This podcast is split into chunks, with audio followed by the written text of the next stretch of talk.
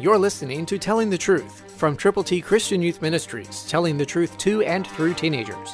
Here is Triple T founder George Dooms. Believe on the Lord Jesus Christ.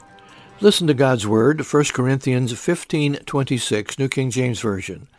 The last enemy that will be destroyed is death. O death, where is your sting? O grave, where is your victory? Friends who serve the Lord have died. As a matter of fact, I just received word that a friend, a co-worker in Youth for Christ years ago, and who also was involved in other missions, has gone to be with the Lord.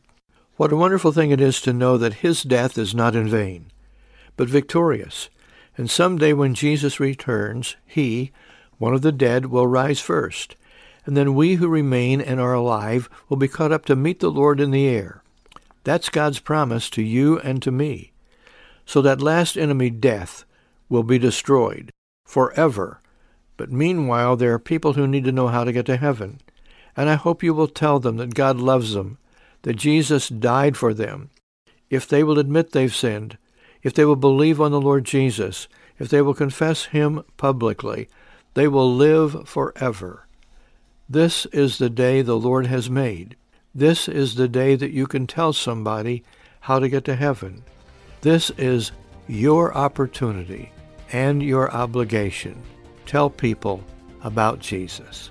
Christ through you can change the world.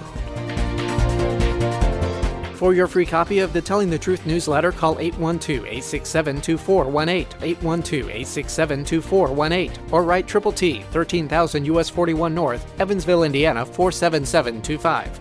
Tune in to Telling the Truth next week at this same time on this same station.